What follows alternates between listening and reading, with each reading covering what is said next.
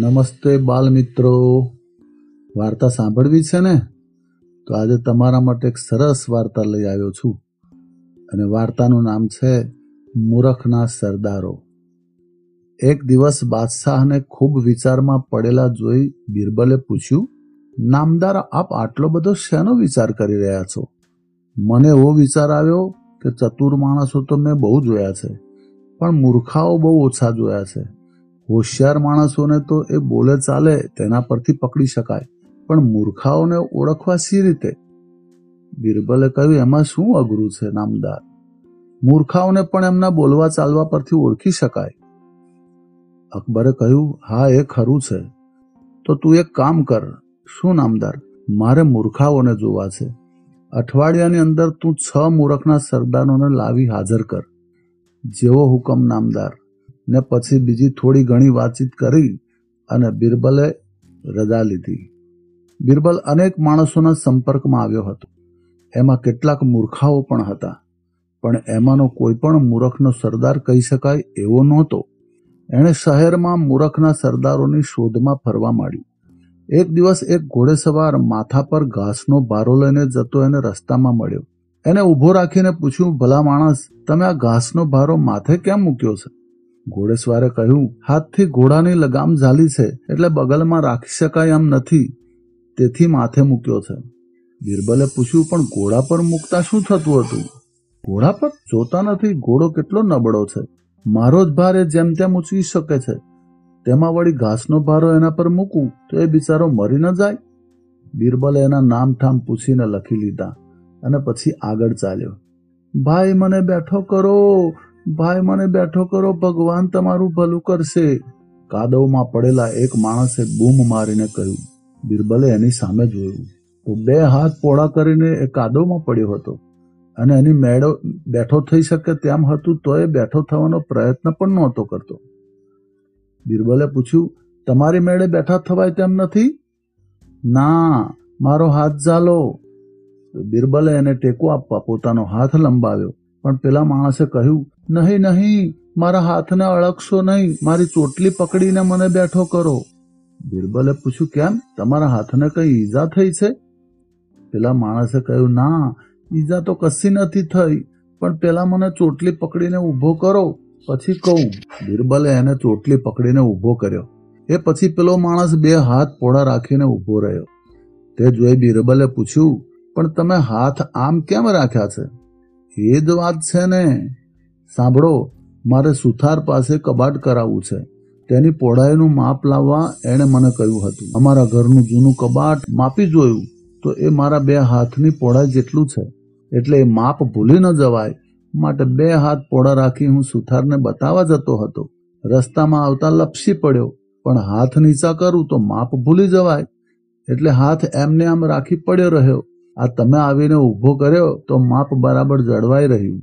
બિરબલે એના પણ નામ ઠામ પૂછીને લખી લીધા. આ બનાવ પછી બે એક દિવસ રહીને બિરબલ બાદશાહ પાસે ગપ્પા મારીને રાતે ઘેર પાછો ફરતો હતો. ત્યાં રસ્તામાં ટ્યુબલાઇટના અજવાળે એક માણસ કંઈક શોધતો હતો. બિરબલે પૂછ્યું, શું શોધો છો? કંઈ પડી ગયું છે? હા. શું? સોનાની વીટી?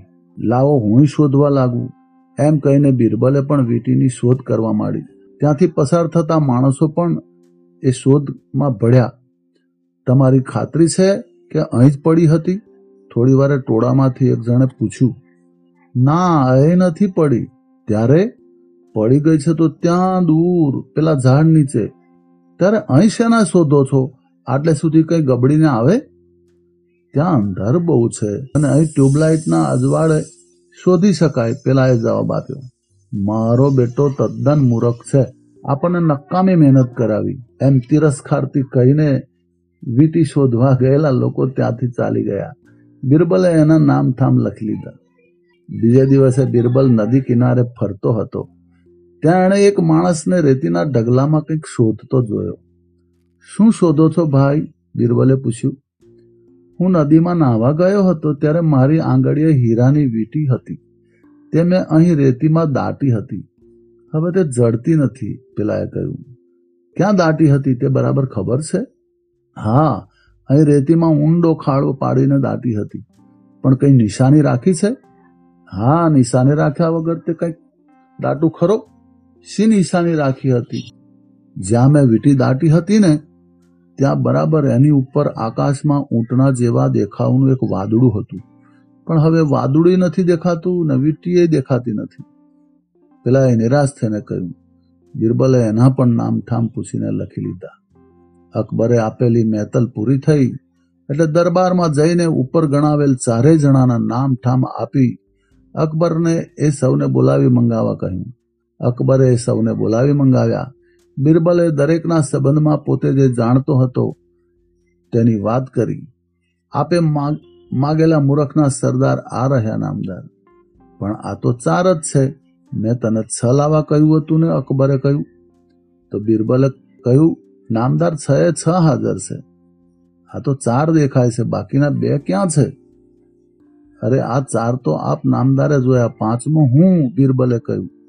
તું? તું મૂરખનો સરદાર? અકબરે નવાઈ પામીને પૂછ્યું, હા, નામદાર, કેમ? જાણે બીજા કોઈ કામ ન હોય તેમ મૂર્ખાઓની શોધ કરવા હું નીકળ્યો ને મેં આઠ દાડા નક્કામાં બગાડ્યા. તે હું મૂરખનો સરદાર નહીં તો બીજું શું? બિરબલે કહ્યું. અને છઠ્ઠો અકબરે પૂછ્યું, છઠ્ઠો? નામદાર, કસૂર માફ કરજો. પણ રાજકાજના ને બીજા અનેક સારા કામો પડતા મૂકી. મૂરખના સરદારોને શોધી દરબારમાં આણવાનો મને હુકમ કરનાર તે છઠ્ઠો મૂરખનો સરદાર. એટલે હું પણ મૂરખનો સરદાર, અકબરે કહ્યું, હા, નામદાર, આપણે બંને, હું મૂરખને શોધવા માટે ગયો, એટલે હું મૂરખ, ને આપે મને શોધવા મોકલ્યો, માટે આપ કેટલું ગુમાન, બાદશાહનું અપમાન, બિરબલને સજા થવી જોઈએ, એક દરબારી બોલી ઉઠ્યો. નહીં નહીં, અકબરે હસીને કહ્યું. બિરબલ સાચું કહે છે, એણે ટકોર કરીને પણ મને ખરી વાતનું ભાન કરાવ્યું છે. મૂર્ખાઓના વિચારમાં અથવા મૂર્ખાઓને શોધવામાં વખત બગાડવો એ પણ મૂર્ખાઈ નહીં તો બીજું શું? બાદશાહે કહ્યું, બિરબલને મોટું ઇનામ આપો. અને પછી તો બાદશાહે બિરબલને મોટું ઇનામ આપીને રાજી કર્યો.